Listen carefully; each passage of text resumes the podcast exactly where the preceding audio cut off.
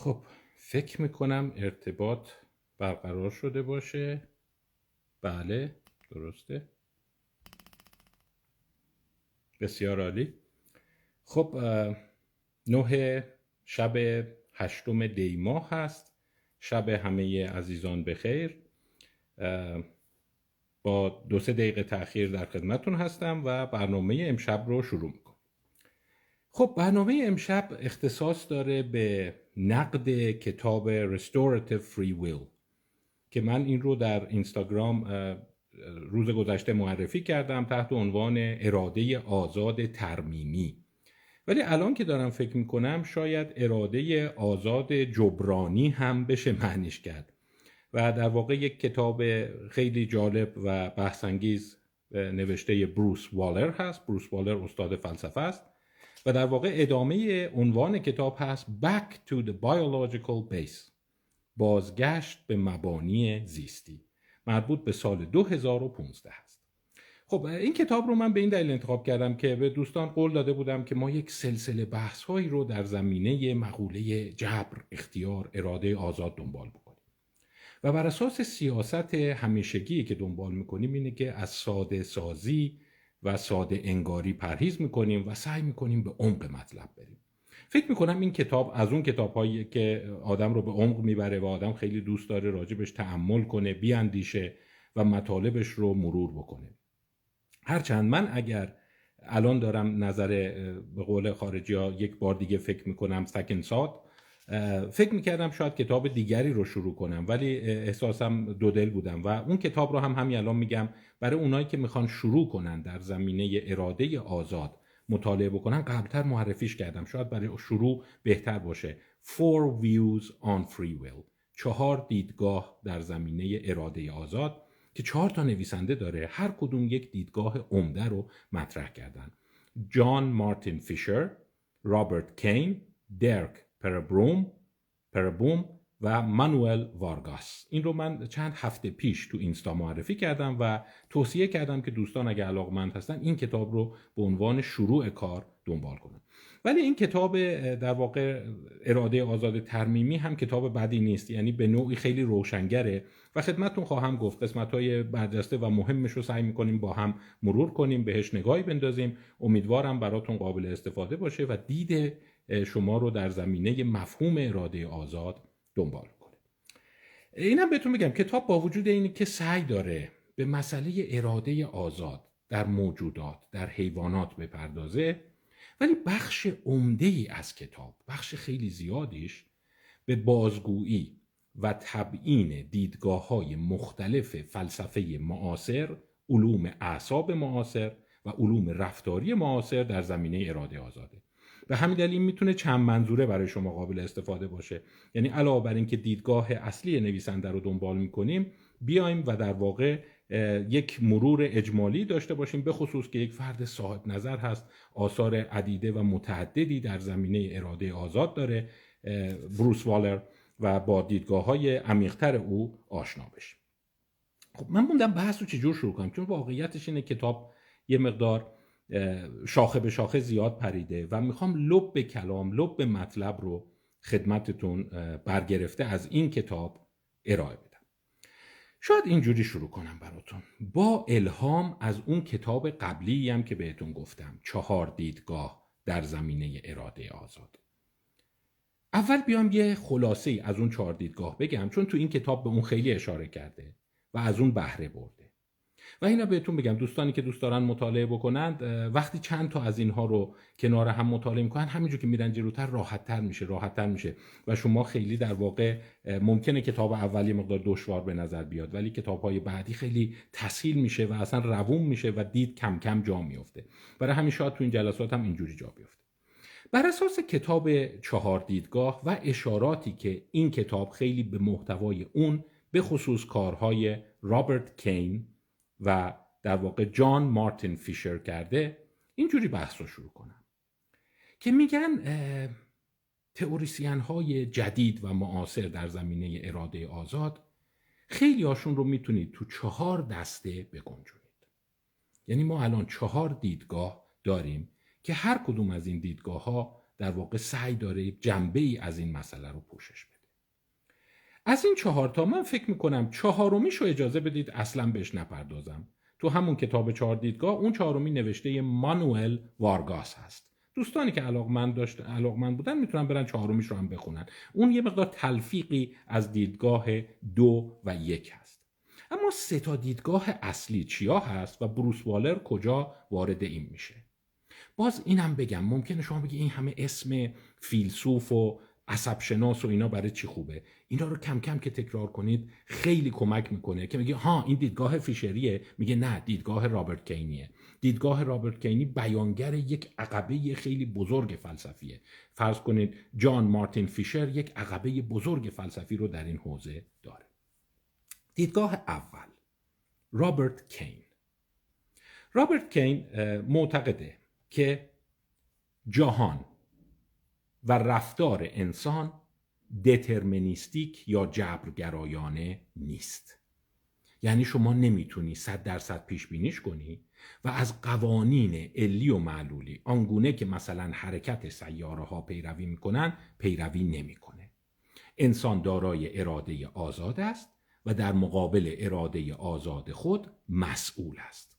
پس این دیدگاه رو استراحا میگن دیدگاه لیبرتاریان. این دیدگاه لیبرتریان معتقد آزادی انسان متکی بر اینه که در واقع جهان جبرگونه نیست رفتار جبرگونه نیست. اگر جبرگونه بود دیگه ما آزادی نداشتیم و مسئولیت اخلاقی هم نمی داشتیم پس همه اینها کنار هم میان. مسئولیت اخلاقی داریم رفتار انسان دترمینیستیک یا جبرگونه نیست و در واقع میشه گفت چیزی به نام اراده آزاد داریم. این لیبرتریان ها عده خیلی وسیع هستند. من یه مقدار راجع به رابرت کین توضیحاتی رو قبلا تو اون جلسه خودشناسی دادم. این همونیه که سعی می‌کنه بگه درسته که ما جهش های گنده اراده نداریم. درست قادر به خواستن هر چیزی می‌خواهیم نیستیم. درسته که انتخاب های ما به صورت صد درصد آزاد نیست. ولی ما در سر بزنگاه ها که قرار می‌گیریم مختاریم که به این سو بریم یا به اون سو بریم. البته این به این سو رفتن یا اون سو رفتن ما در واقع جهش های کوچیک رو شامل میشه و در واقع ما فقط می‌تونیم این مسیر انتخاب خودمون رو مختصری حرکت بدیم. و سوال پیش میاد که خب اون مختصره از کجا میاد؟ یعنی شما چجور می‌تونی اون مختصره رو ایجاد بکنی؟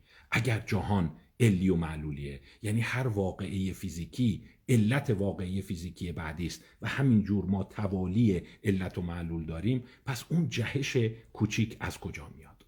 خب اون جهش رو اینجوری توضیح میده که میگه ما بسیاری از سیستم ها در اشل خیلی در واقع میکروسکوپیک آشوبگونه هستند و از قوانین عدم قطعیت پیروی می‌کنند. یعنی اشاره داره به عدم قطعیت ورنر هایزنبرگ و در واقع سعی می‌کنه بگه که اون ته ته که ما می‌خوایم انتخاب نهایی رو انجام بدیم قسمتی از سلول های ما قسمتی از مغز ما قادر هست یعنی اینجوری هست که از قوانین فیزیکی مدل نیوتن پیروی نمی‌کنه. در نتیجه رفتار قابل پیش بینی نیست و ما درصدی از انتخاب و آزادی عمل داریم. این رو بهش میگه دیدگاه در واقع لیبرتریان رابرت کی حالا توی کتاب در واقع اراده آزاد ترمیمی یا جبرانی خیلی به اون اشاره کرده و اون رو نقد کرده. من برای اینکه یه ذره جذابترش بکنم من چند تا مقاله ای رو که خود این کتاب اراده آزاد بهش اشاره کرده و در دل اون مقالات دیگه هست یه مختصری براتون توضیح میدم که اون نهایت عدم قطعیت و آشوبگونه رو امثال رابرت کین چگونه می‌خوان توی حیوانات پیدا بکنن می‌تونیم بحث رو با این شروع بکنیم. یک مقاله جالبی هست در ژورنال Current Biology. پر از عکس و نموداره و متاسفانه نمی‌تونم اینجا نشون بدم. دومنیچی و بوث نوشتنش و اسم کتاب هست. اسم مقاله هست عوض می‌خوام. Cockroaches keep predators guessing by using preferred escape trajectories. سوسک ها سیادان خود را مرتب در حالت بلا تکلیفی قرار میدن از راه انتخاب مسیرهای در واقع متعدد فرار. این رو شما تجربه کنید. یه سوسک که به سمت شما نزدیک میشه فوتش کنید. و ببینید عکس العمل سوسک چیه. اساس این مقالم اینه. سوسکا رو گرفته و با زوایای مختلف فوتشون کرده. می‌دونید سوسک اینجوریه که وقتی فوتش می‌کنی ممکنه شما حس کنی که عجب گیج شد چرا دور خودش داره میپیچه این یا مثلا چرا قاطی کرد. ولی در مقابل فوت شما فرار می‌کنه به جهت مقابل. منتها در این مقاله تعداد بسیار زیادی سوسک رو شروع کردن فوت کردن از زاویه های مختلف و متوجه شدند که اولا سوسکا معمولا تو چهار زاویه فرار می‌کنند که این زاویه ها صفر، سی، شست و 90 درجه هستند نسبت به خط عمود فوت شما. حالا اون مقاله رو برین تصاویر زیادی داره. یعنی شما فرض کن سوسک اینجاست شما از اینجا فوتش کنی می‌تونه اینجوری فرار کنه اینجوری فرار کنه اینجوری فرار کنه و اینجوری فرار کنه. یعنی معمولا تو چهار خوشه به فاصله سی درجه قرار می‌گیره. و نکته دیگه ای که هست اینه که این سوسک نمی‌تونی پیش بینی بکنی تو کدوم میره. یعنی مثل تاسه. هر دفعه یکی از این مسیرها رو انتخاب می‌کنه. حالا استدلال اینها و استدلال افرادی مانند مارتین هایزنبرگ. مارتین هایزنبرگ رو هم کاراش رو بخونید. این با ورنر هایزنبرگ فرق داره. ورنر هایزنبرگ فیزیکدان بوده. مارتین هایزنبرگ عصب شناسه و پسر ورنر هایزنبرگ است یعنی به نوعی داره افکار عدم قطعیت پدرش رو در زیست شناسی پیاده می‌کنه. مقالاتی داره. و این میگه که شاید اینجوریه که وقتی موجودات جهان وارد این تعامل بازی ها سید و سیاد می شدن خیلی مهم بوده که اون موجود بتونه از دست سیاد با مسیر غیر قابل پیش بینی فرار کنه. یعنی اگر شما اون سوسکر رو فوتش می‌گیره اولا فوتش می‌کنه چرا فرار می‌کنه؟ خب فوت کردن مال این نیست که سیاد داره فوتش می‌کنه. او در واقع حرکت بدن سیاد رو حس کرده که مثلا می‌تونه یه مرغ باشه اون بالش که هست. و اون جریان هوا رو سریع حس کرده جهت مقابل میدوه. ولی چرا یکی از چهار جهت رو انتخاب می‌کنه؟ برای اینکه اون سیادم بیکار نیست. می‌دونه اگه من اینو فوتش کنم 90 درجه بدوه من شیرجه میرم رو 90 می‌زنم میگیرمش. باید یک چهارم احتمال داشته باشه که بگیردش. پس اینا این رو گفته بودند که در واقع در سلسله حیوانات برای اینی که رفتار حیوان غیر قابل پیش بینی باشه نوعی سیستم رفتار تصادفی یا رفتار غیر جبرگونه در او شکل گرفت. باز مطالعه دیگه ای هست که این هم جالبه. یعنی از اینا چند مطالعه هست. این هم در پناس چاپ شده. Proceedings of National Academy of Science. کنث کاتانیا نوشته. Tentacle snakes turn sea starts to their advantage and predict future prey behavior. مشابه این رفتار سوسک رو ما در ماهی ها داریم. ماهی که اینجوری قرار گرفته اگر ارتعاشی در یه طرف بدنش صورت بگیره دوچار واکنشی یا عکس عملی میشه که بهش میگن سی استارت سی استارت یعنی چی؟ یعنی فکر کنید که این ور یک ارتعاش اتفاق بیفته. ماهی سری اینجوری خم میشه و این مسیر رو میره. یعنی ارتعاش رو از این ور حس می‌کنه این ور دوچار انقباز میشه یعنی شکم میده و بعد مسیر مقابل فرار این هم دیدن شبیه همون واکنش سوسکه به میگن واکنش سی استارت حالا شما اگه ماهی ای دو اینا داشتید طرف مقابلش ضربه بزنید می‌بینید سری قوس میده میره طرف مقابل. منتها این اشاره کرده تنتکل سنیک یک نوع مار هست که او این دست اینو خونده و میاد خودش رو به صورت یو در میاره و وای میسته ماهی بیاد این وسط. بعد طرف مقابل یعنی شکم مار اون ارتعاش رو ایجاد می‌کنه. وقتی ارتعاش ایجاد کرد ماهی کدوم ور میره؟ طرف مقابل میره. میره تو دهن مار. یعنی اینجوری گیرش میندازه. ولی این مقاله و مقاله های دیگه این رو نشون دادن که ببین یه بازی خیلی ظریف بین سید و سیاد هست.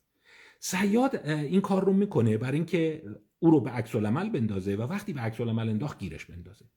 سیدم بیکار وای نمیسته. از طریق اون سیستم ایجاد کننده رفتار تصادفی شروع می‌کنه بعضی وقتا به جای اینی که سی استارت به طرف مقابل بره برعکس به طرف شکم مار میره و او به نفعش تموم میشه زنده میمونه.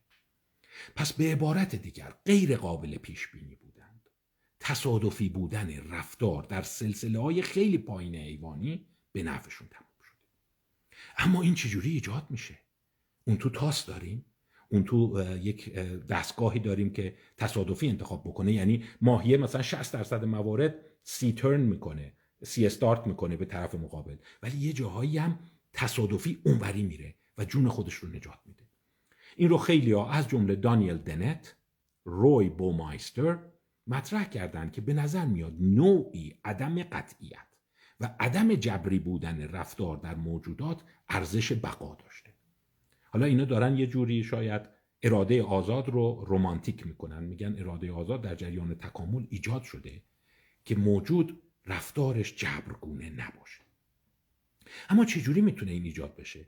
مگه سلسله فیزیک در واقع این گونه نیست که هر چیزی علت دیگری است و اینا باید این سلسله توالی پیدا بکنه؟ خب اینجاست که رابرت کین میاد از اصل عدم قطعیت هایزنبرگ بهره می‌بره.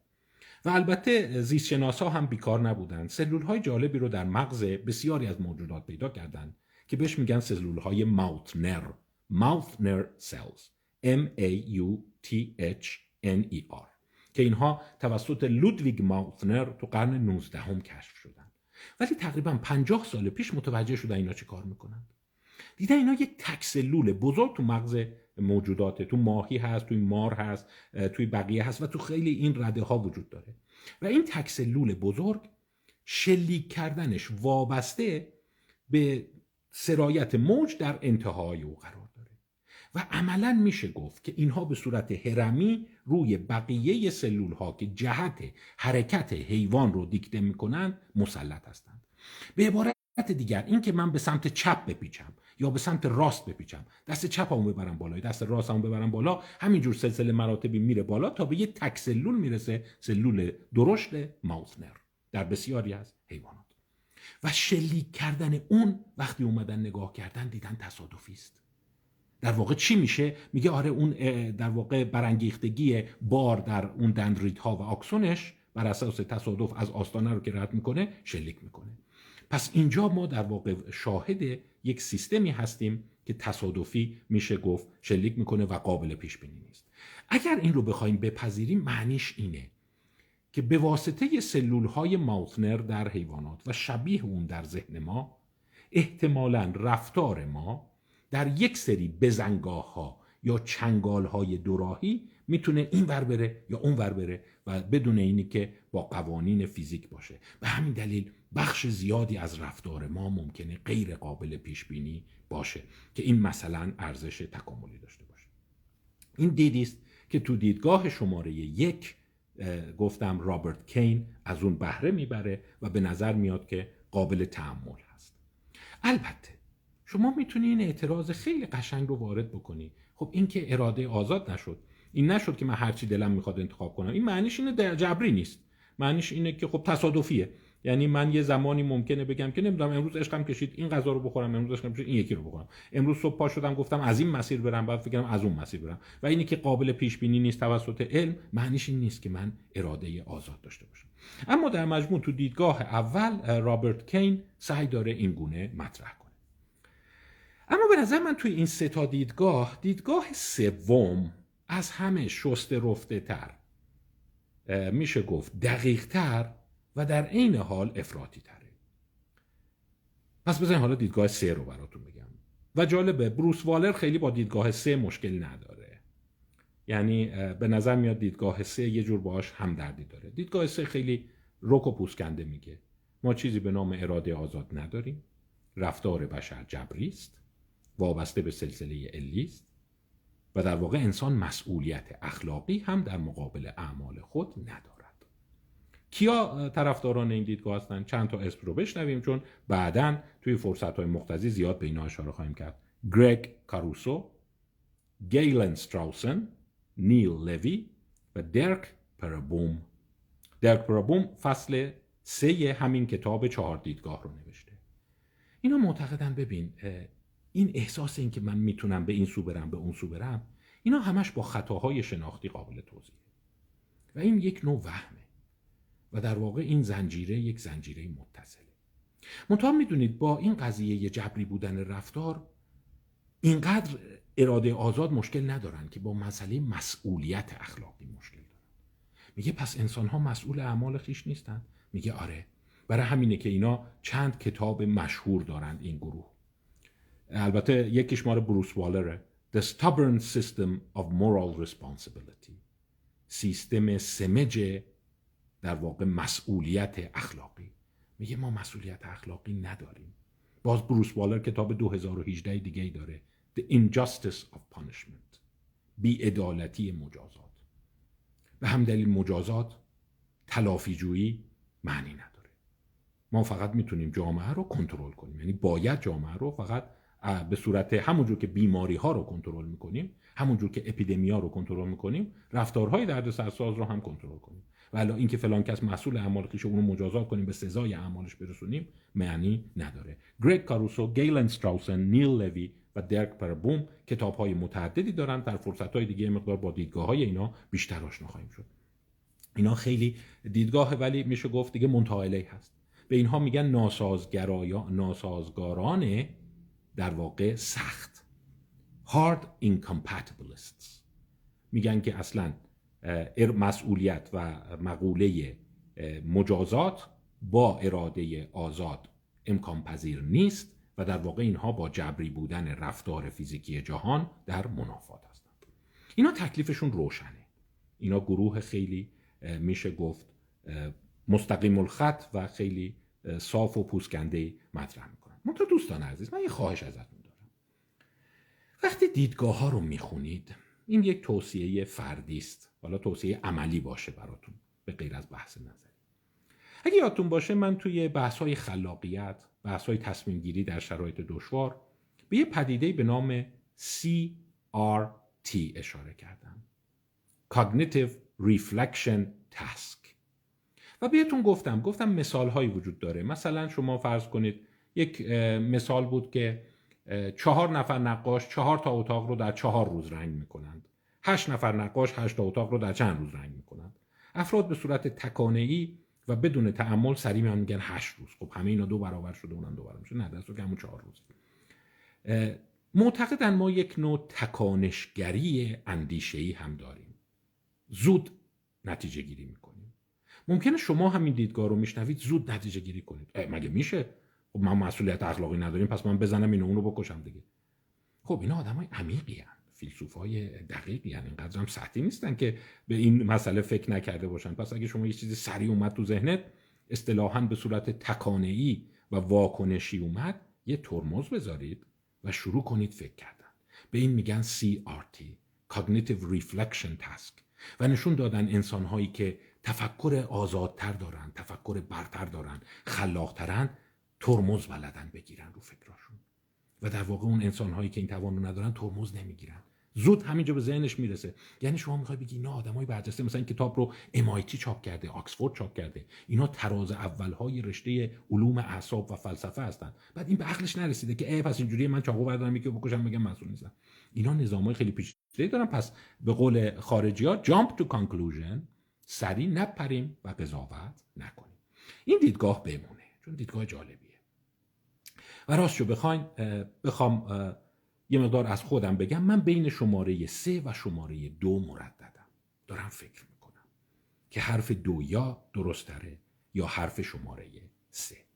هنوز دیدگاه شماره دو رو خدمتتون نگفتم. اگه شماره سه باشه شما فکر نکن برای اون قضیه مجازات و اخلاقیات و اینا یه چیزی نیندیشیدن و میگن انسان هر کاری خواست بره بکنه. نه اینا خیلی اتفاقا پیچیده تر بحث می‌کنن و بحث های عمیقتری دارن کتابهایی رو خدمتتون معرفی خواهم کرد. ولی بیایم شماره دو رو بگیم. شماره دویی که احساس هم این بود که توی کتاب هم خیلی بهش پرداخته. در شماره دو ما شاید بتونیم از دو شخصیت نام ببریم. جان مارتین فیشر و تا حدی دانیل دنت. اینا معتقدند که جبری بودن جهان بیرون اینی که وقایع جهان جبری است با مسئولیت اخلاقی و شمه های از اراده آزاد منافات نداره. و در واقع شما می‌تونی اینا رو با هم تلفیق کنی. اینکه چگونه این تلفیق رو می‌خوان صورت بگیرن یه چند دقیقه صحبت می‌کنم چون تو کتاب اراده آزاد جبرانی بهش اشاره کرده و بحث خود والر رو ادامه خواهم داد منتها حیفم اومد. یه پاراگراف رو براتون که ترجمه کردم نخونم. چیز جالبیه. برای اینکه یه ذره برای من خیلی روشنگر بود. یه پاراگرافی هست از جورج وایت رایت. ببخشید. جورج رایت. استاد حقوق دانشگاه ایندیانا نوشته. میگه مکاتب فکری مرتبط با اراده آزاد و مسئولیت جنایی با سرعت قابل توجهی زیاد شدهاند. خیلی اقراق نیست. اگر بگوییم در این لحظه هر فیلسوف مطرح و حرفه‌ای در این حوزه در حال نظریه پردازی اختصاصی و تا حدی مجزا و منحصر به خود درباره اراده آزاد و مسئولیت اخلاقی است. راست میگه. همینجور شما مکتب مکتب ببینید. این کتاب چهار دیدگاه خیلی سعی کرده اینا رو جمع کنه. ولی شما ده ها دیدگاه داری. این اینو قبول داره اون یکی رو قبول نداره. اینو قبول داره به واسطه اون قبول داره و غیره. در این لحظه هر گونه شکل قابل تصوری از مفاهیم پایه درباره اراده آزاد و مسئولیت و معنی و نقش های آنها حداقل توسط یک فیلسوف تا کنون تبیین گردیده است. و اگر روی کردی را بتوان تصور کرد حتما قبلا توسط کسی مطرح شده. یعنی اینقدر تنوع زیاده و اینقدر دیدگاه زیاده شما هرچی می‌خونی میگی این یه دیدگاه جدیده این یه دیدگاه جدیده این یه دیدگاه جدیده. خب دیدگاه شماره دو یکی از طرفدارانش جان مارتین فیشر هست. می‌خوام یه چند دقیقه راجع به اون صحبت بکنم و بعد به دانیل دنت اشاره کنم. توی دانیل دنت هوشیار باشید. یه چیزی میگه که اگر رشته شما روانشناسی، علوم شناختی، روانپزشکی و علاقمند به رفتار هستید خیلی بحثه. و این همون جاییه که منو گیر انداخته.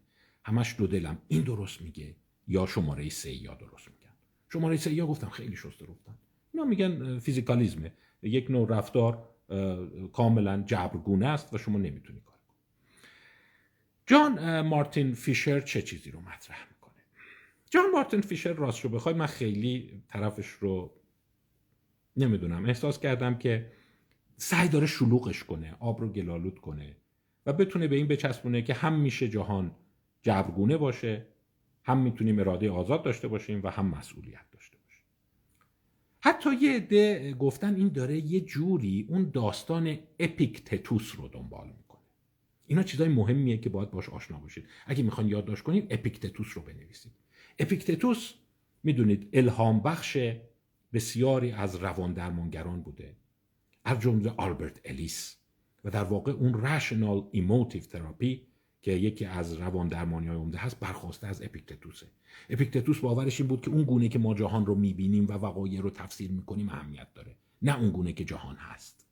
در واقع اون فیلتر ما اون باورهای ما هست که واقعیت جهان رو معنی جهان رو می‌سازه نه خود جهان حالا در زمینه اراده آزاد اپیکتتوس چی میگه؟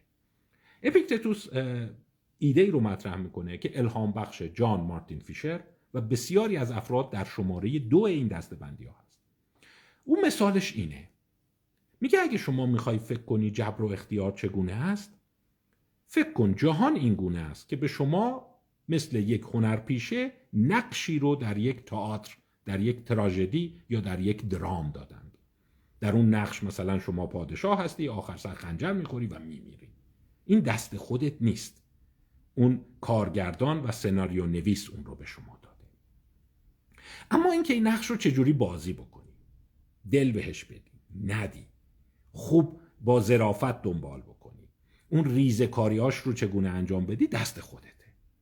پس در واقع اپیکتتوس این گونه مطرح می‌کنه که کلیات جهان شالوده مسیر ما توسط قوانین جبری بیرونی ریخته شده اما آنچه که شما می‌توانی انجام بدی اون جزئیات و دست خودته.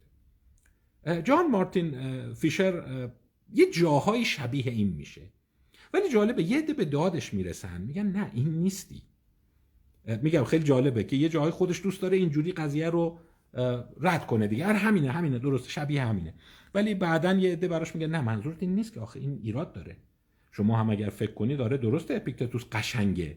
خیلی مزه میده ها. و شما بگی خیلی قشنگ میپذیرن.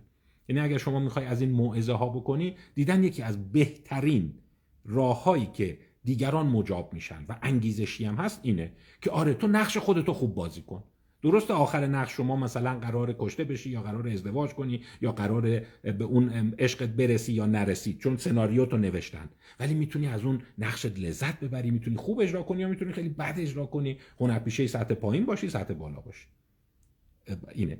این خیلی قشنگ توی میشه گفت نوعی روانشناسی عام پسند مطرحه. پس این دیدگاه اپیکتتوسی هست. ولی متاسفانه خب اگر شما یه فیلسوف جدی باشی به این اعتراض می‌کنی. خب چرا مثلا اون چیزهای کلان دست خودت نیست چیزهای ریزکاری دست خودته؟ چی میشه مثلا اگر اونا از قوانین جبری بیرون پیروی می‌کنن خب همینی که شما خوبم بازی می‌کنی. خیلی حرکات لطیف خیلی میمیک صورتت خوبه. اینم از همون قوانین پیروی می‌کنه دیگه. چون حالا ریزش کردی معنی این نیست که در واقع شما می‌تونی. ببین اون رابرت کین تو شماره یک می‌گفت ریزا رو من میرسونم به اصل هایزنبرگ میرسونم به سلول های ماوثنر میرسونم به آشوب در سیستم های عصبی و اونو رد می‌کنم. ولی این که این رو مطرح نمی‌کنه میگه نه جهان فیزیکیه و بدون تعصیب عدم قطعیت بدون استفاده از دیدگاه های تصادف می‌خواد مطرح کنه خب باید توضیح بده که چجور می‌تونی اون جزئیات رو در واقع دنبال بکنی. یا خود جان مارتین فیشر مثال دیگری داره. میگه خب شما فکر کن که یه سری کارت دادن شما بازی کنی. اینکه این کارت ها چجوری بر خورده؟ چجوری تو کارخونه ساخته شده؟ دست رو کی به هم زده؟ ایناش دیگه بماند. حالا کارتی رسیده دستت. تو کارت خود تو خوب بازی کن. باز به نظر میاد که یه ذره توش نمی‌دونم. حالا نگیم سفسته انسان برجسته ایه ولی یک نوعی داره میپیچونه و مطرح کنه البته اصل دیدگاهش نیست. اصل دیدگاهش اینه. من جمله انگلیسیش رو براتون می‌خونم ترجمهش این میشه.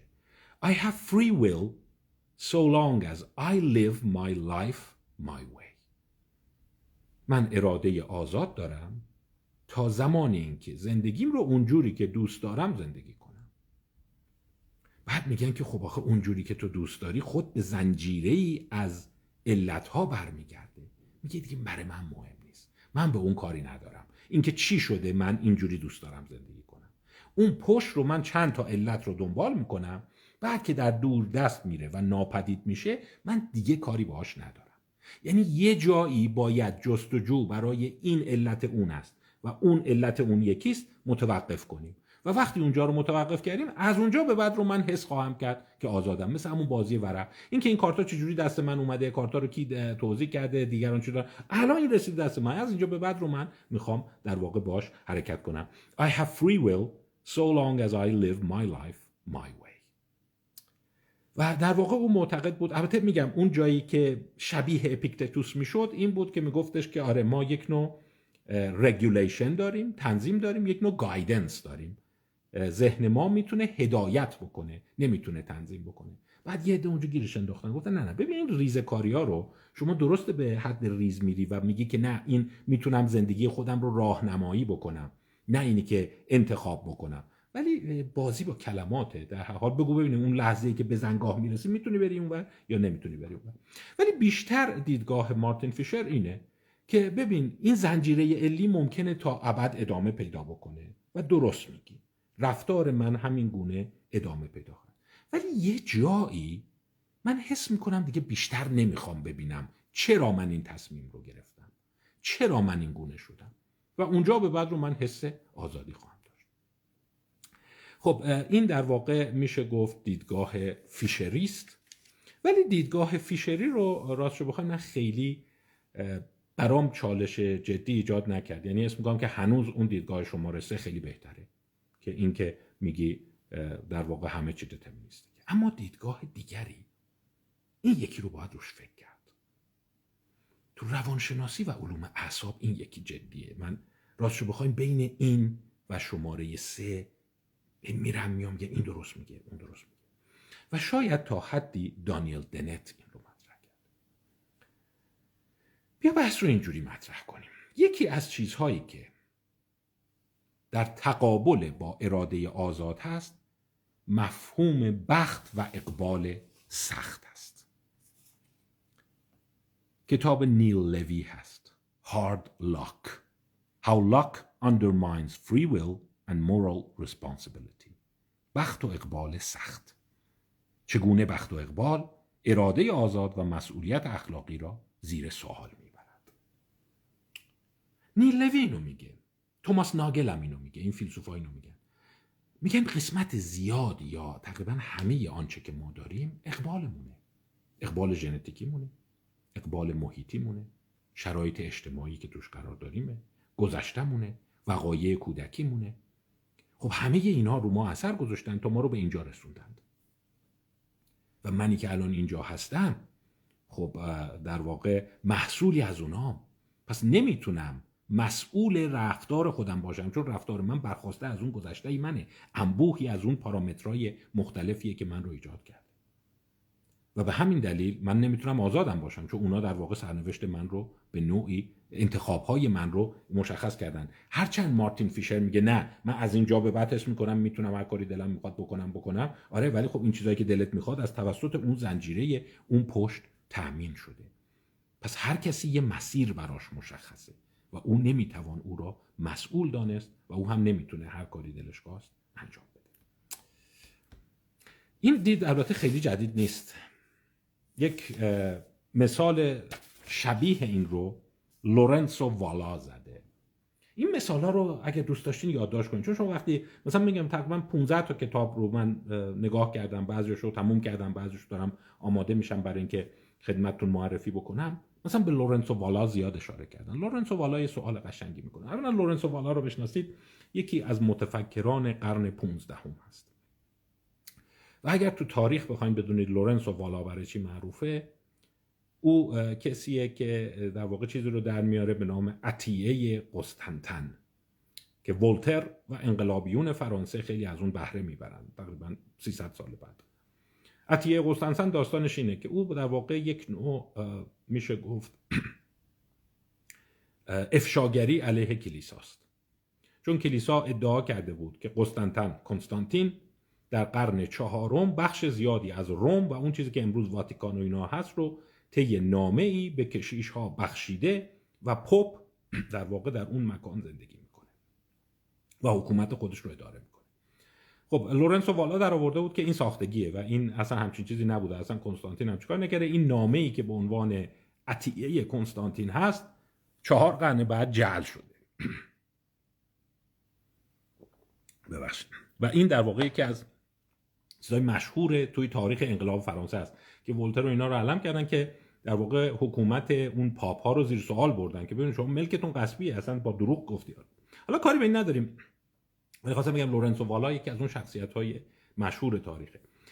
اون سوالش رو اینجوری مطرح می‌کنه. سوالش این جملات مثلا توی کتاب های حقوق اخلاق فلسفه اخلاق روانشناسی اخلاق روانشناسی شخصیت این جمله لورنسو والا هست که میگه آیا سکستوس تارکوینیوس مسئول سرشت شوم خودش هم هست یا نه؟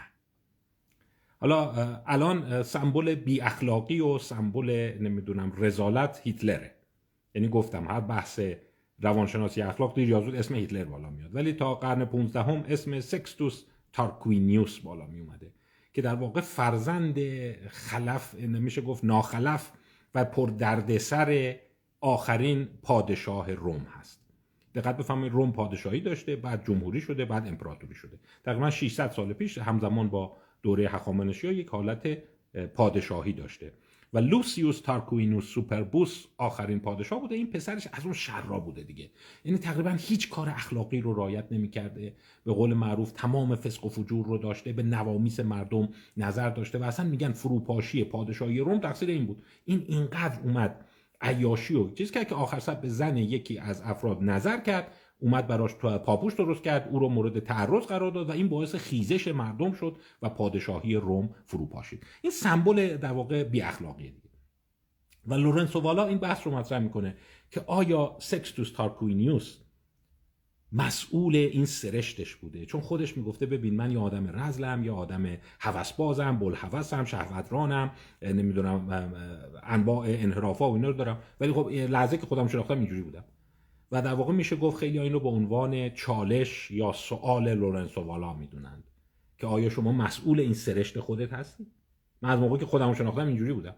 من از موقعی که می‌دونم یه آدم عصبی مزاج بودم. از موقعی که می‌دونم یه آدم خیلی هوسران بودم. برعکس من یه آدم خیلی دقیق بودم. این همون مفهومی است که توماس ناگل بهش میگه بخت و اقبال سرشتی constitutive lock که محصولی از ژنتیک اول کودکی شماست. رشد شماست اینا.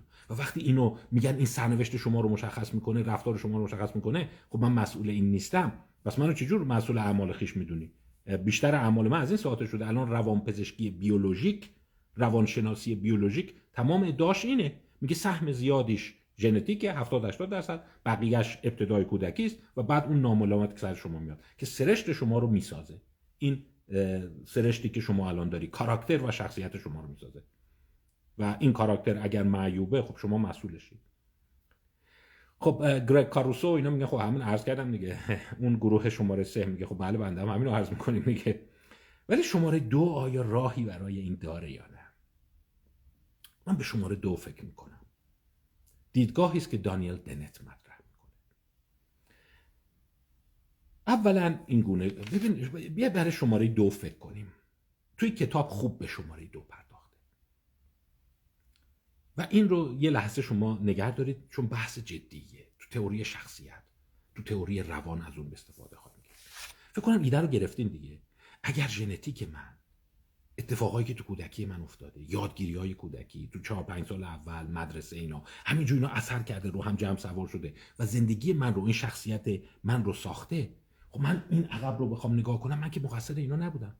و اینا داره رفتار منو دیکته می‌کنه دیگه.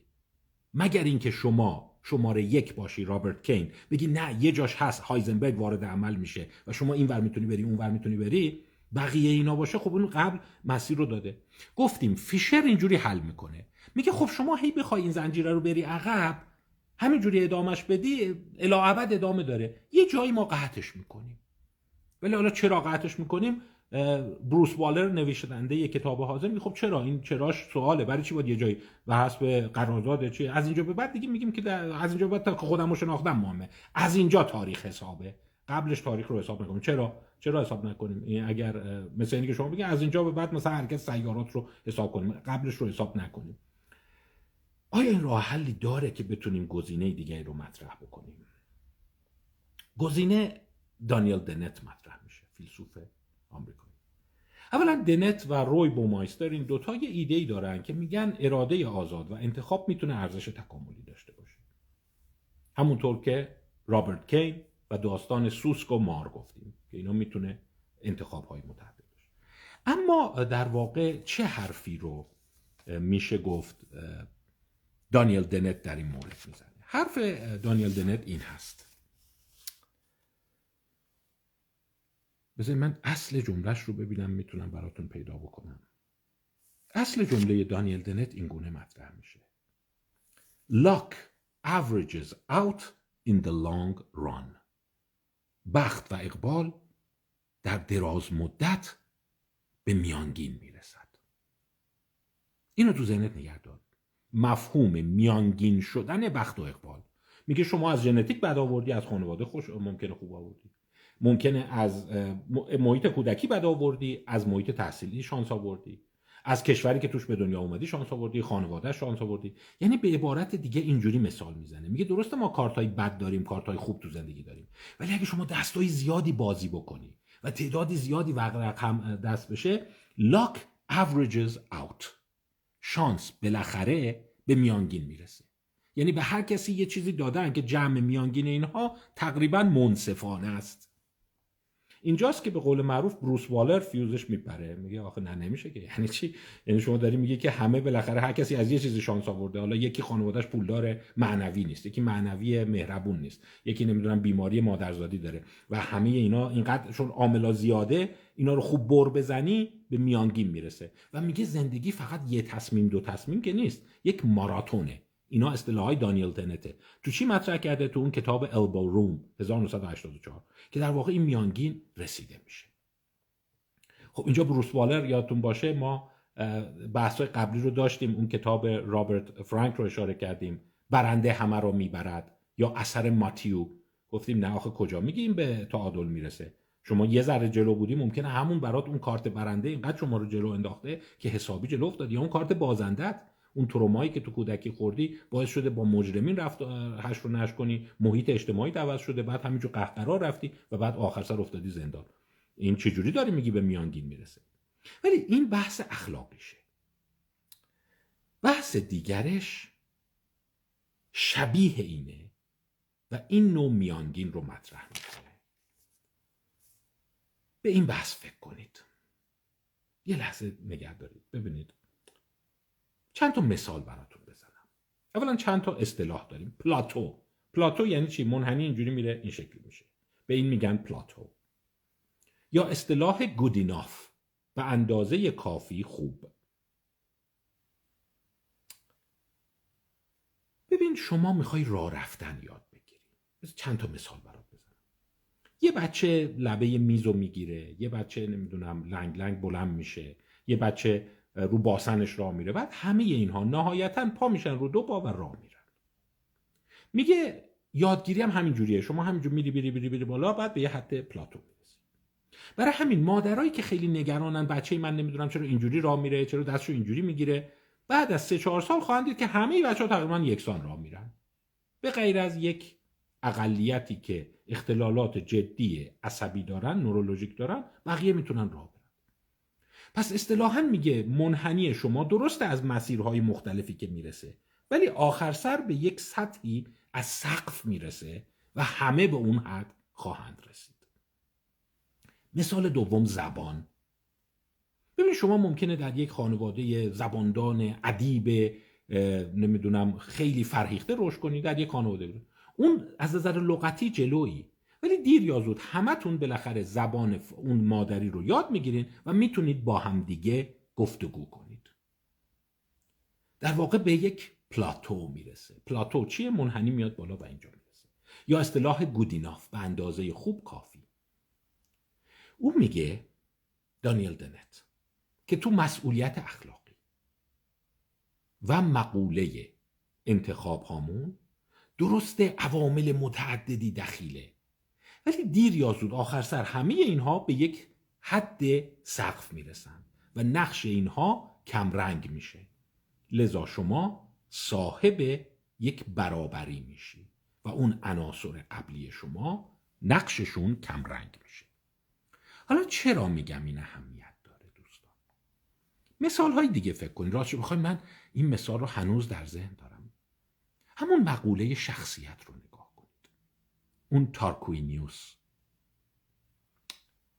روانپزشکی بیولوژیک روانشناسی بیولوژیک باورش اینه ژنتیک موثره کودکی موثره نمی‌دونم اون شرطی شدن های چند سال اول زندگی موثره. ولی اگر دنتی بخوایم به قضیه نگاه کنیم وقتی خداگاه ساخته میشه و وقتی خودت رو شناختی یه دفعه خیلی از اون عوامل ناپدید میشند باز مثال دیگه براتون بزنم. امیدوارم مثال بتونم جواب بزنم ببینید شما مثلا گوشی های مختلفی دارید. برند های مختلف دارید. قیمت های مختلف دارید. چیزهای مختلف. ولی وقتی که همه اینها به حدی از تکامل برسن که به وای فای یا به اینترنت وصل بشن شما تقریبا به یه برابری می‌رسید. خیلی فرق نمی‌کنه. مثلا بگی که اون چون گوشیش خیلی گرون قیمت خیلی سخت افزار خوبی داره رم خوبی داره اون گوگل رو بهتر search می‌کنه. نه. به یک حدی از کفایت می‌رسه. جمله قشنگی که شاهکار کتاب بروس والر هست این رو میگه. صفحه 95 هست. Everyone who is minimally competent is regarded as equally competent. به nazar من قشنگتر نمی‌تونست دوگانه بین دیدگاه شماره دو و شماره سه رو مطرح کنه. Everyone who is minimally competent is regarded as equally competent. یعنی چی؟ هر کسی که حداقلی از کفایت رو داره معادل بقیه حساب میشه. یعنی شما یا مسئول اعمال خیش نیستی دچار جنونی دچار سفاحتی دچار عقب موندگی هستی. ولی وقتی به مرحله تکاملی خداگاهی رسیدی دیگه همه با هم برابریم. و میگه سیستم غذایی اینجوری حساب می‌کنه. ببین اون آدمی که مثلا عقب مونده است اون آدمی که پسیکوتیکه. اون رو مسئول نمی‌دونن. ولی وقتی به یه حدی از نرمالی رسیدی دیگه میگه همه با هم برابرید. فرقی نداره. تو بگی من کودکی سختی داشتم مادر پرخاشگر داشتم برای همین یارو رو تو خیابون با مش زدم. همونقدر شما رو مجرم می‌دونن. که اونی که میگه من از کودکی خیلی خوبی اومدم خانواده خیلی خوبی داشتم هیچ بیماری در خانوادهمون نیست و ژنتیکمون هم خیلی خوبه منم زدم. میگه اون سیستم خداگاه که احساس آزادی داره و در واقع شخصیت شما رو تعریف می‌کنه او می‌تواند منفک شود از زیر ساختای خودش. این رو ما در نظریه شخصیت دانیل مک ادامز دن مک ادامز هم مطرح برای همینه میگم این دیدگاه رو یادداشت کنید. چالشیه. یعنی به عبارت دیگر وقتی من به اون مرحله رسیدم که خداگاه دارم. ببین الان شما خداگاه داری دیگه. حس می‌کنی وجود داری حس می‌کنی گذشته داری. احساس می‌کنی که اه من یه آدم بالغم من یه آدم می‌تونم تصمیم بگیرم اه می‌تونم حرکت بدم. اون سیستم هرچی هست یک فرایندیه که از دل اون زیر ساخت سرشتی بیولوژیک زاده شده ولی به استقلال رسیده.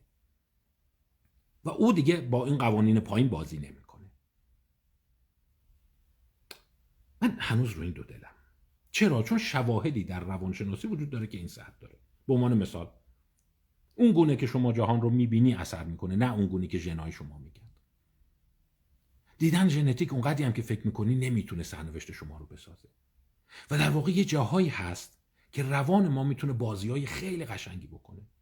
میگی با تمام تمام تمام تمام این شواهد من عکسش رو می‌خوام انتخاب کنم. و به نظر میاد که اون از اون اصل پلاتو پیروی می‌کنه. یه مقدار پیچیده است. ولی میگم با همین مثال اینترنت شاید چیز باشه. یعنی شما این شکلی فکر کن. من مثال این مثال دنت نیست مثال خودمه. که شما فکر کن وقتی دیگه به اینترنت وصل شدی اینکه گوشی چه هاردی داره جنسش چیه چند خریدی اینا فرق نداره. دیگه شما اینترنت رو گرفتی. و وقتی هم شما به خداگاه کانشسنس وصل شدی اون سیستم می‌تونه همونطور که زبان هست. ببین شما ممکنه فک متفاوت داشته باشی دندونای متفاوت داشته باشی لحجه متفاوت داشته باشی ولی وقتی حرف می‌زنی سوای همه اینا مفهومت منتقل میشه. دیگه شما ربطی به این نداره که من تو دماغی حرف زدم حرف شما یه جور دیگه تعبیر شد. به یک حدی از پلاتو می‌رسی یا گودیناف میشه. مثلا وقتی سیگنال منتقل میشه دیگه اون کابل طلایی نقره‌ای بلنگود چیه؟ فرقی نداره. شما کلام رو می‌فهمی. یه خشخش داره ولی فهمیدم چی میگه. صداش پایین بالا می‌شد ولی فهمیدم چی میگه. حالا این دیدگاهی است که میگم everyone who is minimally competent is regarded as equally competent. آیا این درسته؟ آیا ما حد کفایت داریم؟ چون حد کفایت میگه خداگاهیه دیگه کانشسنسه یعنی که نه این یک خط مستقیمه و این عوامل به صورت خط مستقیم اثر می‌ذارن. کودکی بد داشتی رو تصمیم های بد اثر می‌ذاره. نمی‌تونی. به سطح شیبدار نمی‌رسه به سقف نمی‌رسه که خب این عناصر دیگه بالاخره همونطور که شانس میگیم بالاخره به میانگین می‌رسه اون عناصر هم به میانگین می‌رسند. این دیدگاه شماره دو هست. و تو کتاب به نقد اون پرداخته. اما دور, دور شدیم یه مقدار از بخشایی از کتاب. دیگه چه چیزهایی رو کتاب میگه؟ من تو چند دقیقه باقی مانده می‌خوام کتاب اون قسمتهایش رو که جالبه توضیح بدم. خب یه جای دیگه این رو میگه. میگه که میگم چند کلونی داره. یکی از کلونی های خیلی مهمش بود. کلونی مهم دیگر کتاب چه چیزی رو میگه؟ میگه که به صورت دیرباز بحث اراده آزاد و اختیار درش یک اشرف مخلوقات بودن انسان و اینی که انسان یک خمیرمایهی متفاوت از بقیه حیوانات دارد مستطره. و او مثلا به متعلهین قرون وسطا اشاره می‌کنه. مثلا جیوانی پیکو دلا میراندولا که این تقریبا اصاره اون تفکر مسیحیت اون زمانه. قدرتی خداگونه که اجازه می‌دهد انسان بین حیوان و خدا نوسان کند. و او معتقد بوده که قبل از فلسفه مدرن علوم اعصاب مدرن حتی تا دکارت بر این باور بودن که یک عنصر یک جزئی خداگونه معجزهگونه در انسان فقط وجود داره در حیوانات نیست که از قوانین علی پیروی نمی‌کنه. می‌تونه هر چیزی خواست انجام بده. کتاب 2020ش رو من دو سه روز پیش پیدا کردم. و شروع به خواندن کردم. همین بروس والر. اسم کتاب اینه. اگر خواستید شما هم شروع کنید خوندن. ببینم اگه خوبه معرفیش کنم خدمتتون. Free Will moral responsibility and the desire to be a god. اراده آزاد مسئولیت اخلاقی و میل به خداگونه بودن.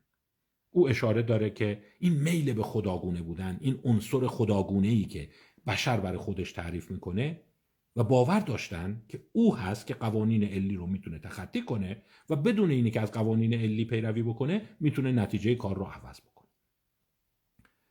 تا آخرین فیلسوف هایی که بهش اشاره می‌کنه میگه مثلا رودریک چیزوم هست چیزم که او معتقد بوده ما ممکنه یک پرایم موور آن موفد باشیم. یک حرکت دهنده غیر حرکت گیرنده یا یک علت بدون علت. یعنی ما ته خطمون تو زنجیره علی و معلولی نباشه. اما میگه فلاسفه مدرن دیگه این باور رو کنار گذاشتند. نمی‌تونن به این جایگاه مجزا فکر کنند. و او معتقد یکی از چیزهایی که باعث شد این تفکر رشد بکنه یعنی تفکر این که ما سوای دیگر حیوانات هستیم همین مبحثیه که او مطرح کرده که در واقع تو حیوانات هم ما رگه هایی از انتخاب مقوله اراده دیده.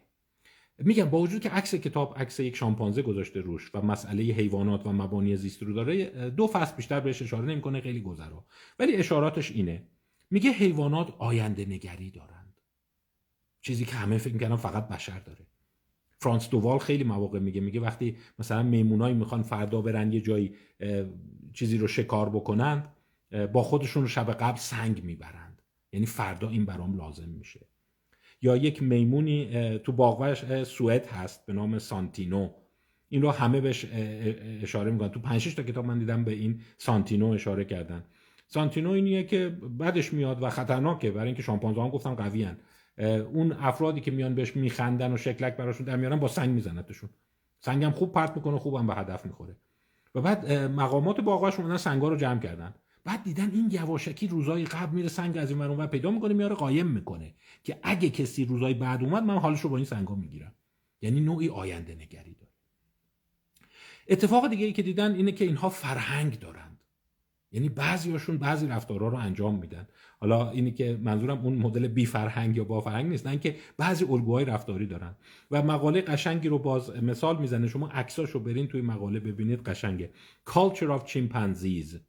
آندرو ویتن و کریستوفر بوش نوشتتش. در Scientific American چاپ شده 2001 ژانویه 2001 مثلا دیده این ور رودخونه اینا که می‌خوان گردو بشکنن سنگ و اینجوری مثلا می‌گیرن دستشون. یا اون طرف گل مثلا این شکلی می‌گیرن. یعنی این این شکلی گرفتن مد میمونای اونوره یا بعضیا هستن مثلا از چوب استفاده می‌کنن برای اینکه بکنن تو لانه موریانه. در میارن اینجوری مصرف می‌کنن بعضی دیگه مثلا چوب رو این شکلی می‌گیرن. یعنی طرز گرفتنشون اینا کلونی به کلونی و گروه به گروه فرق می‌کنه و اینا نشون میده که بعضی میمون ها این اخلاقیات رو دارن بعضی رو ندارن. در که قبلا این تصور می‌شد که اینها صرفا محصول اون موجودات انسان محصول انسان هاست.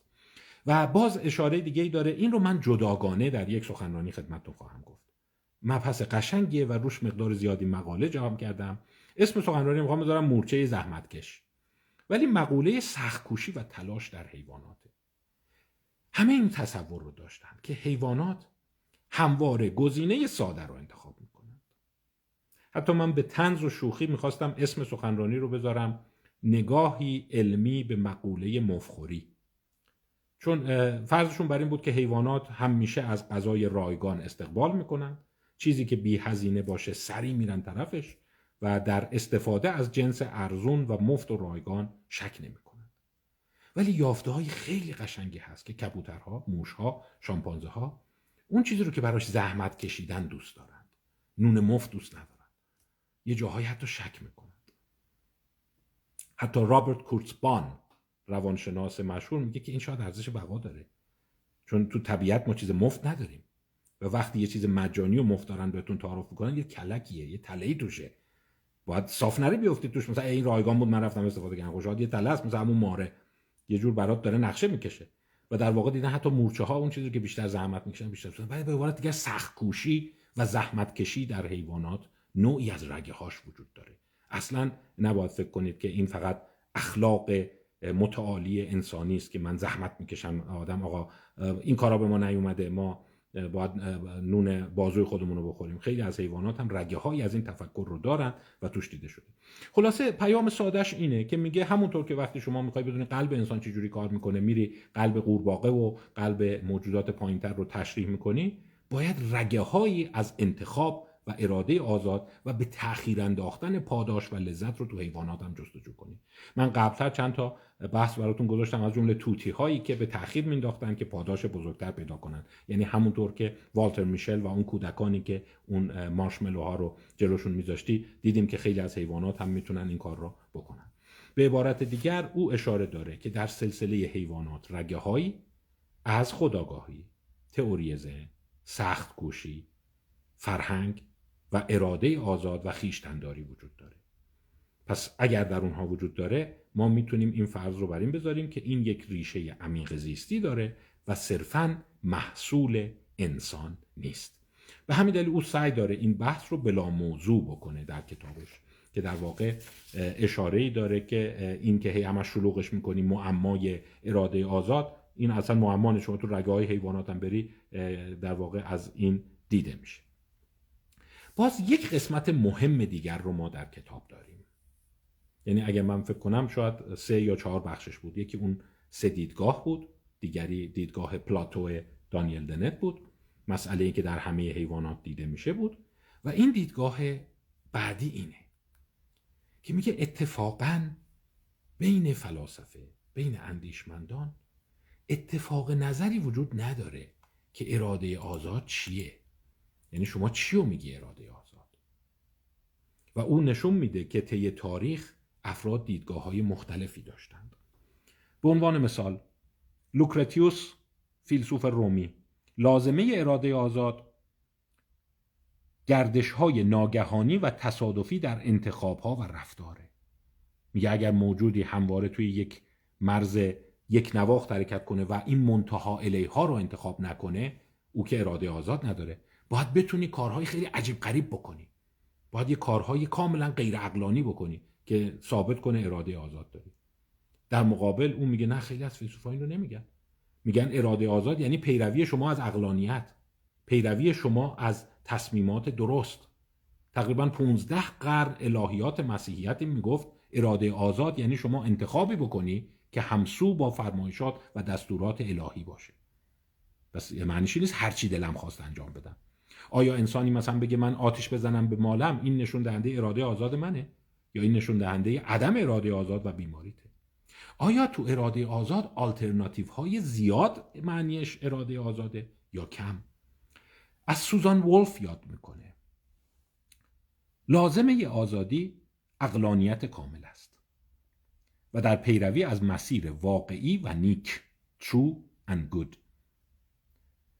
از آنجایی که مسیرهای جایگزین آلترناتیو انحرافات غیر اقلانی از نیک و حقیقی گود و تروت هستند سرکشیدن و انتخاب این راه ها توانایی غریب و غیر معمولی است که هر کسی بخواهد طالب آنها باشد در واقع به نوعی در سلامت او باید شک کرد. به عبارت دیگر خیلی از فیلسوف ها باورشون این بوده انتخاب آزاد یعنی من بشینم فکر کنم و اقلانی انتخاب کنم. نه اینی که تصادفی و در واقع احساسی انتخاب بکنم. در مقابل دیدیم بعضی گفتن نخیر اتفاقا انتخاب آزاد اینه که یه جایی بتونی اقلانیت تو زیر پا بذاری و کارهای غیر اقلانی بکنی. یا مثلا اینکه گزینه های مختلف جلوی من باشه و من انتخاب بکنم مهمه یا در واقع گزینه های مختلف نباید باشه. الان دیدن یکی از چیزهایی که باعث میشه شما نتونی انتخاب کنی داشتن گزینه های زیاده. وقتی آلترناتیو های شما زیاده احساس می‌کنی اراده آزادت زیر سوال رفته. احساس می‌کنی نمی‌تونی آزادانه انتخاب بکنی. و در واقع معماهای خیلی پیچیده ای که در زمینه اراده آزاد هست. شاید بخشی از کتاب خیلی قشنگ به این تعلیم می‌پردازه که اصلا بشر راجع به اینکه چی اراده آزاده و انتخاب چی هست دچار تناقض و شبهه است. پس اینقدر هم شما نباید فکر کنید که یک جواب قطعی براش وجود داره. مثلا در واقع گفتم اینی که مسیر حق رو انتخاب بکنی مسیر عدالت رو انتخاب بکنی این نشانه اراده آزاده. یا اینی که اتفاقا بتونی به خودت ضربه بزنی اینی که بتونی به خودت آسیب بزنی. و باز یک مفهوم دیگه. پس اجازه بدید اون زحمت کشی و سخت کوشی رو در یک جلسه دیگه برگزار کنیم که خواهیم دید کبوترها یه جاهایی هست برای چیزی که زحمت کشیدن بیشتر ارزش قائلن. و وقتی بین دو تا گزینه می‌ذاری مفت و زحمتدار میرن زحمتدار رو انتخاب می‌کنن. اینم که از معماست چرا این کار می‌کنن؟ در صورتی که افراد تو اون اقلانیت ساده انگارانه فکر می‌کردن که همه باید دنبال چیز رایگان و ارزان بریم. و حالا بشر نمی‌رفتن می‌گفتن به دلیل مسائل متعالی اخلاقی و در واقع باورهای متعالیشه. ولی تو حیوانات هم اینجوریه. پس همونطور که بروس والر میگه این مفاهیم فقط خاص انسان نیست. پس یه بحث زحمتکش رو دنبال خواهیم کرد. یه بحث دیگر رو تو زمینه اراده آزاد داره. اونو تو فصل یه دونه به آخرش مطرح می‌کنه. یکی از دوستان گفته بود که آره در واقع نباته جمله که من دوست دارم که وقتی راجع به روان صحبت می‌کنی بالاخره اسم فروید هم دیر یا زود میاد. یکی از کارهای شاهکار فروید کیس دوراست. فروید خودش از کیس دورا خیلی سرخورده بود و اسم کرد یکی از نقاط ضعفشه. و جالبه اونایی که فروید رو سطحی می‌خونن میگن یکی از جایی که فروید خراب کرده کیس دوراست. در صورتی که به نظر من کیس دورا یکی از عمیق ترین قسمت های اندیشه فروید. و سوال جالبی رو مطرح می‌کنه. این سوال رو من می‌خوام در یک جلسه جدا به عنوان یک چهارشنبه مطرح کنم که چرا دورا مهم است اما بخوام براش تبلیغ کنم و به نوعی اشاره کنم به کتاب بروس والر. داستان این گونه است که ببین انتخاب های آگاهانه حسابه یا انتخاب های هیجانی هم حسابه. مثال ما میگیم سر بزنگاه اخلاقی من این طرف اخلاق رو انتخاب کردم اون طرف نرفتم. خب افراد این صحبت رو می‌کنن میگن زمانی میگی اراده آزاده که با آگاهی به دو آلترناتیو و به صورت تعمل و تفکر انتخاب کرده باشی و اخلاقی بودن فعل شما اینه.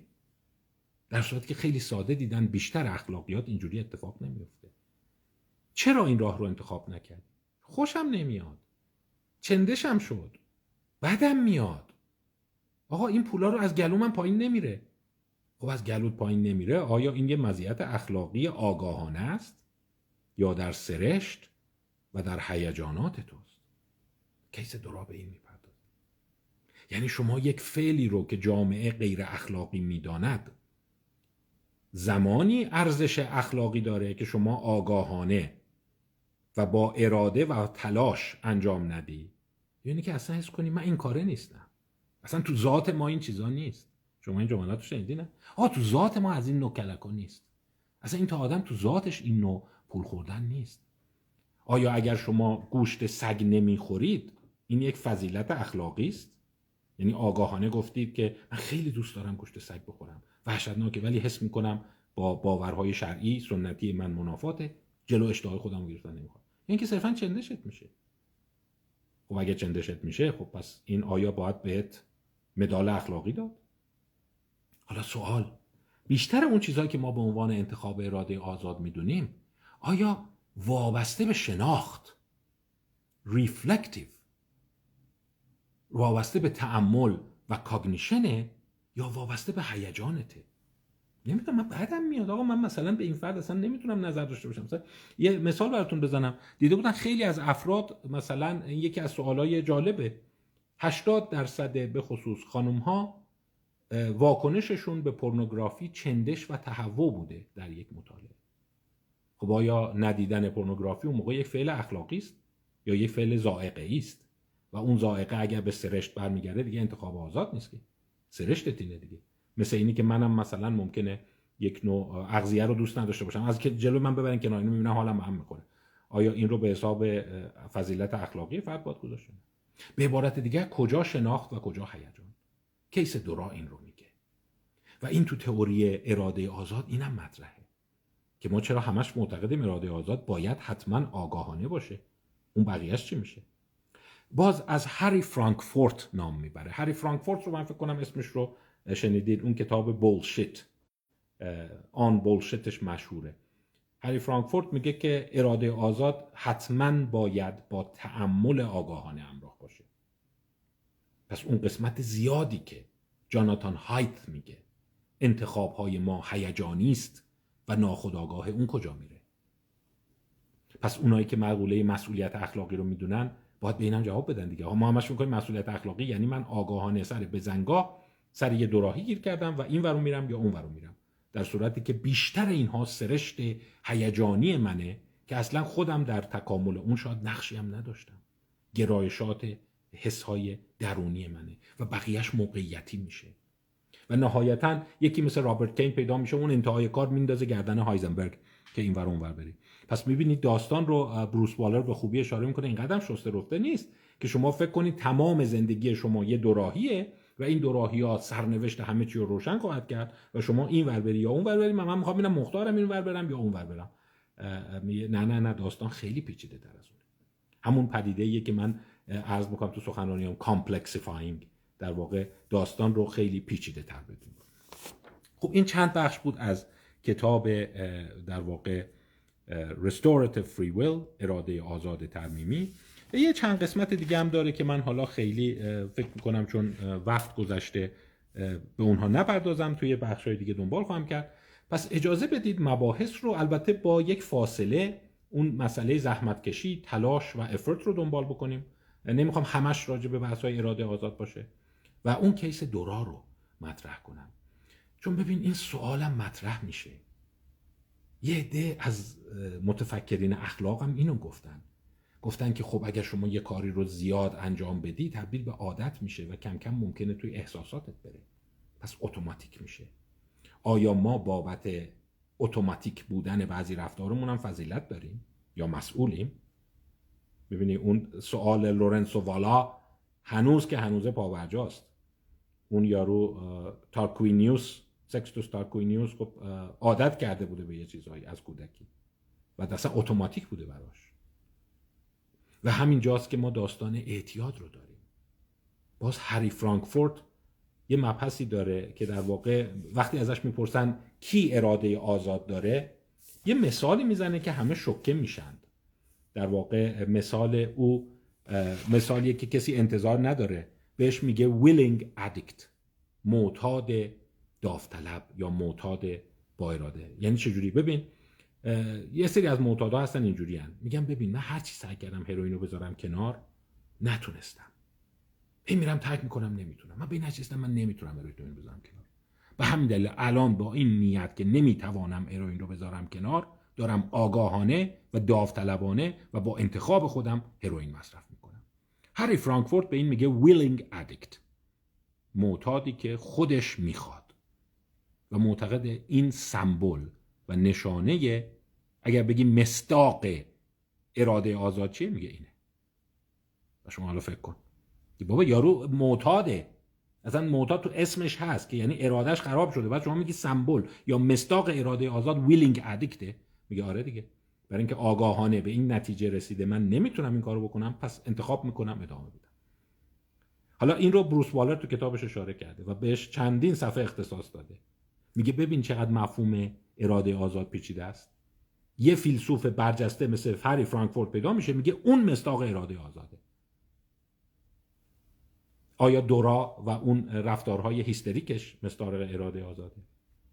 کی آزاده؟ یعنی اون مستاق رو چگونه می‌بینیم؟ خب والر به خوبی اشاره داره که واقعا تفاوت خیلی عمده ای تو بین فیلسوفا هست و به درستی کسی نمی‌دونه مستاق اراده آزاد یعنی پیچیدگی خیلی بیشتر از اون اینکه صرفا به سه دیدگاه بپردازیم. اون حس درونی اراده آزاد چیه؟ اون معتاده رو بعضی آزاد می‌دونن. اون کسی رو که تکانه ای می‌تونه به خودش آسیب بزنه. میگه این اراده آزاد داره ولی می‌تونه این کارو بکنه. در مقابل ما سوزان ولف رو داریم که میگه نه اراده آزاد زمانی مستاق داره که شما کارات رو اقلانیت و فکر رو برنامه باشه. اگه غیر این هستی اراده آزاد نداری. هرچی دلم می‌خواد که اراده آزاد نشد. باید دلم یه چیز منطقی و حساب شده بخواد. خب یه بخش دیگر رو هم من امیدوارم باز در آینده پوشش بدم اونم داستان همین مسئولیت اخلاقیه. چون دیدیم که اون شماره سی ها گرگ کاروسو گیلن ستراوسون نیل لوی و درک پربروم اعتقاد عجیبی دارن که ما چیزی به نام مسئولیت اخلاقی نداریم و البته اونا معتقدن جامعه بشری روزی به جایی می‌رسه که هیچ مجازاتی توش نخواهد بود. همش فقط ابزار کنترل خواهد. همونطور که شما بیماری ها رو کنترل می‌کنید. همونطور که اپیدمیا رو کنترل می‌کنید ممکنه پرخاشگری سرقت و اینا رو هم کنترل بکنید. و دیگر در اونجا تلافی جویی و به نوعی به حق خود رساندن به سزای اعمال رساندن مطرح نیست. و حتی اونا یه جمله قشنگی دارن. توی کتاب بروس والر تو همین کتاب بهش اشاره کرده. میگه بشر یه روزی میشه که مفهوم مسئولیت اخلاقی و اراده آزاد مثل فلوژیستون میشه. دوستانی که تاریخ علم رو خوندن می‌دونن فلوژیستون چیه. وقتی اجسام میسوختن اینا فکر می‌کردن یه چیزی درونش هست به نام فلوژیستون که آزاد میشه. و در واقع نمی‌دونستن که سوختن یک اکسیداسیون سریع هست که با آزاد شدن گرما همراه. و چون بعضی افراد بعضی عناصر وقتی اکسید می‌شدن وزنشون بیشتر می‌شده تو ترازو میذاشتن به این نتیجه رسیدن فلوژیستون وزن منفی داره ضد وزن داره. و این رو گئورگ ارنست شتال در شیمی و فیزیک مطرح کرده بود. و الان دیگه شما هیچ وقت نمیگی فلوژیستون آزاد کرده. و اونا هم معتقدن که یه روزی بشر به جایی می‌رسه که این concept ها این مفاهیمی مثل نمی‌دونم مسئولیت اخلاقی و اینا مثل فلوژیستون دیده میشه. میگه نه فلوژیستون نیست. یه چیزی به نام اکسیژن هست. اکسیژن با چیز دیگه ترکیب میشه. بعد انرژی آزاد میشه. بعد اکسید ایجاد میشه و این شکلی هست. و اونا سعی دارن. پس بذارید مبحث اونا رو هم جداگانه در چند کتاب خیلی قشنگی که دارن و در واقع اونا یک مقدار تبیین اجتماعی دارن مطرح کنن. ولی چون می‌خوام یه مقدار مفاهیممون خیلی از روانپزشکی روانشناسی دور نشه اینا رو به تناوب لابلای بقیه مباحث خدمتتون معرفی خواهم کرد. یکی از کتابایی که خیلی دوست دارم خدمتتون معرفی کنم همون سویت سپات پال بلوم هست که چرا ما کارهای خودآزارانه می‌کنیم چرا به خودمون آسیب می‌زنیم چرا مردم خودشون رو تو هچل میندازن چرا برای خودمون دردسر درست می‌کنیم اصلا چه لذتی هست چرا همیشه در واقع کلفتی نان و نازکی کار رو نمیچسبیم. یه جاهایی میریم چالش می‌کنیم. فکر می‌کنم اون مطالب جالب فردی براتون داره. امیدوارم بحث امروز براتون قابل استفاده بوده باشه. تا هفته بعد همگی رو به خدا میسپارم. ممنون از توجه شما.